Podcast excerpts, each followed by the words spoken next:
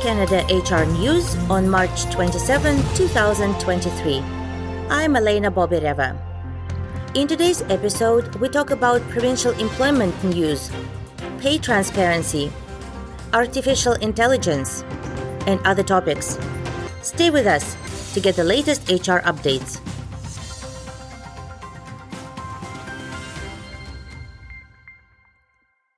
The minimum wage for Canada's federal employees will increase from $15.55 to $16.65 per hour on April 1st, 2023. The Consumer Price Index rose 6.8% in 2022.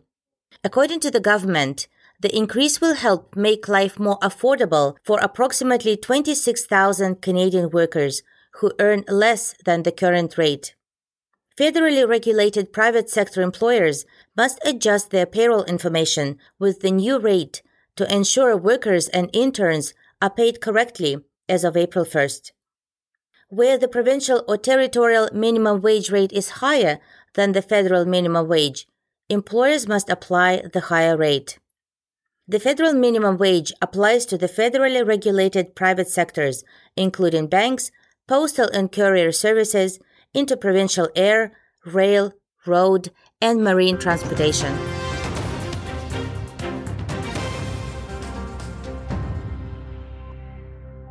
The Manitoba government is increasing minimum wage twice in 2023.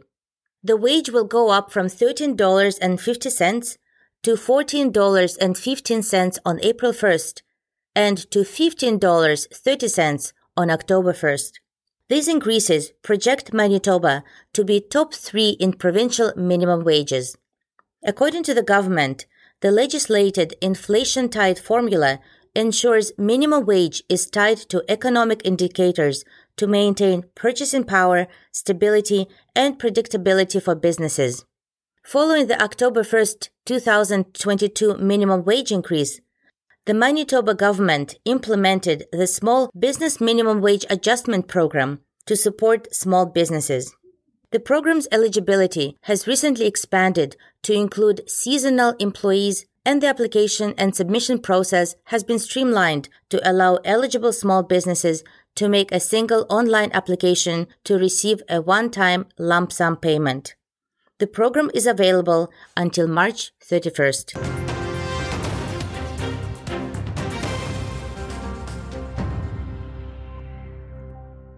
Ontario is set to end a program that gave workers access to three paid sick days related to COVID 19.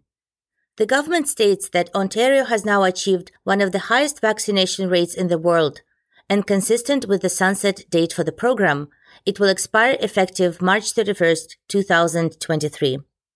The province first announced the temporary sick leave plan in the spring of 2021 to minimize workplace spread of COVID-19. Under the program, employers are reimbursed by the government for the paid leave days.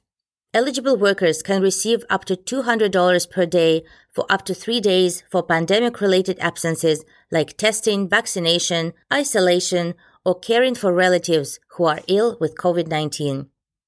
Ontario's Labour Minister said that the program has served more than 500,000 workers. According to the Canadian press, a spokesperson for Premier Doug Ford said the program will not be replaced with another, but the government will continue moving forward with its plan to provide portable health and dental coverage to workers without paid sick days. Portable benefits would be tied to workers instead of employers and could better support worker mobility, help businesses attract workers, and make their futures less uncertain. The program is intended to cover workers in the gig economy, retail, and hospitality who don't have benefits and accommodate people who may change careers throughout their lives.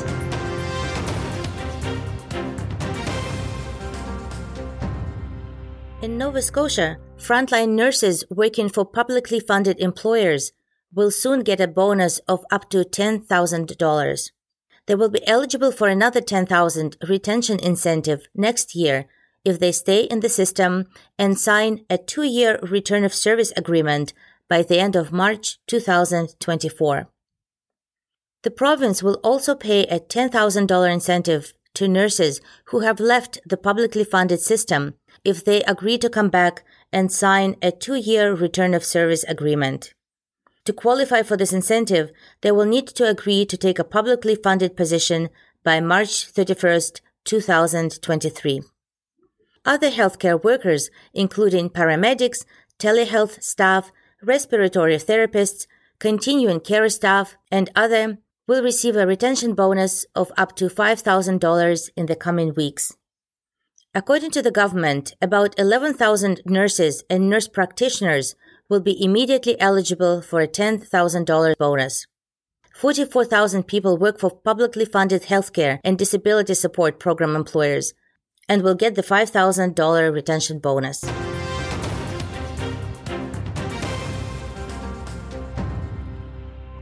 CBC reports that the East Coast Music Association is providing mental health support to their musicians.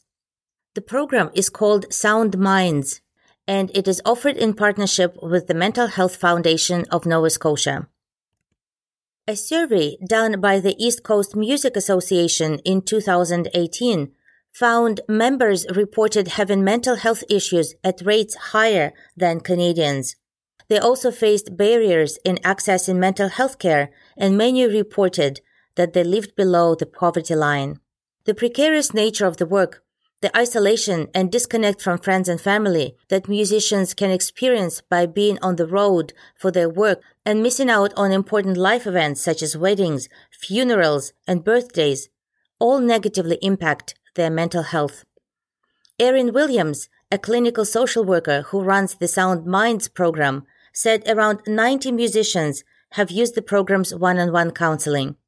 Some have told her they were having suicidal thoughts and the programming saved their lives. Sound Minds also includes support groups for women in the music industry and another group for individuals living with addictions or who are concerned about substance use.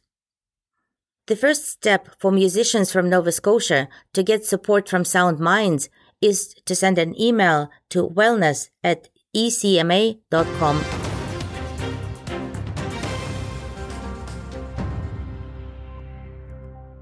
The government of Alberta has announced a $30 million investment in Alberta Machine Intelligence Institute to build Alberta's AI talent pipeline, accelerate research, and grow the AI ecosystem. The Alberta Machine Intelligence Institute is a spin-off of the University of Alberta Computing Sciences Department. The province is planning to strengthen its position as a leader in artificial intelligence by growing the technology and innovation talent pool.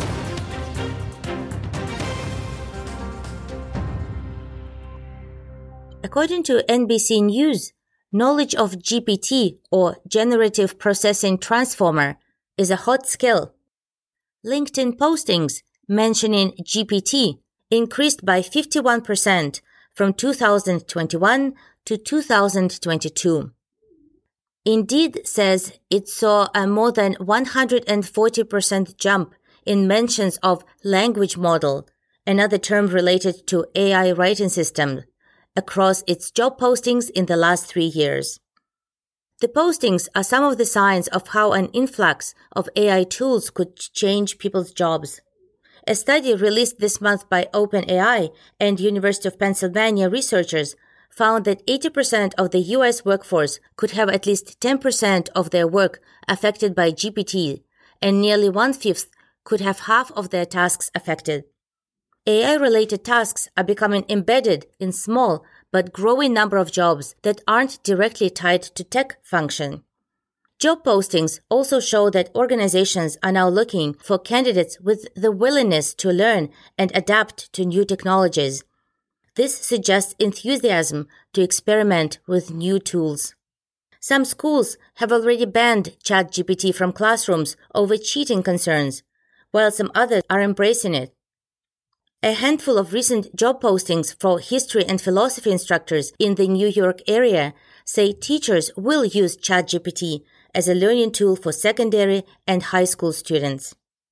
Recent history shows some buzzy tech can trigger a hiring frenzy that fizzles out.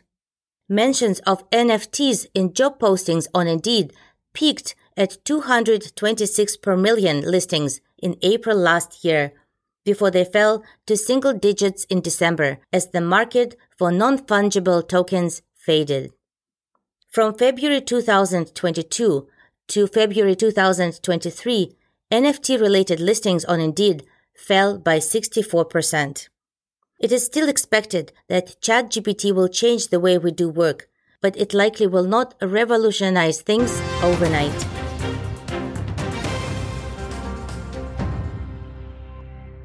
Associated Press reports that US employers are increasingly posting salary ranges for job openings, even in states where it is not required by law. Following new legislation in New York City, California, Washington, Colorado, employers across the country are becoming more transparent about pay to stay competitive with companies in states that require employers to post salary ranges. A tight labor market and significant increase in remote work have also contributed to the rise in pay transparency. The number of US job postings that include salary information more than doubled between February 2020 and February 2023.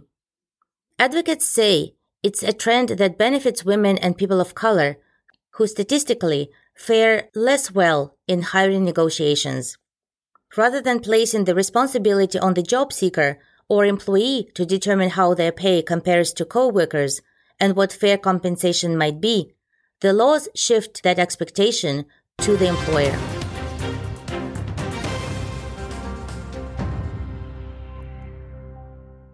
Accenture says it will cut 19,000 jobs over the next 18 months. This is one of the largest rounds of dismissals in a consultancy sector facing strong economic headwinds. The company said it expects to incur 1.2 billion in employee severance and other personnel costs and will spend extra 300 million on office space consolidation. The company also lowered its revenue forecasts. It is the latest sign of the economic uncertainty affecting consultancy, tech, and finance firms that has led firms to lay off staff and introduce hiring freezes. McKinsey says it plans to axe 2,000 jobs following a rapid expansion of headcount over the past decade, while KPMG announced it had cut almost 700 professionals from its U.S. advisory practice amid slowing demands. Other, such as EY, are trimming their hiring targets by thousands. Accenture's announcement dwarfs those moves.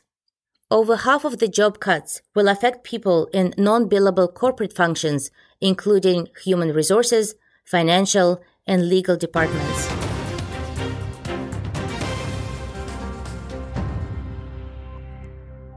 Amazon plans to eliminate 9,000 more jobs in the next few weeks.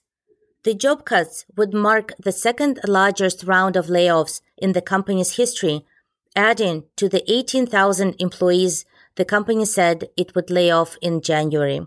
The company is now losing 27,000 employees. In the memo, the CEO stated the second phase of the company's annual planning process completed this month and led to the additional job cuts. He said Amazon would still hire in some strategic areas.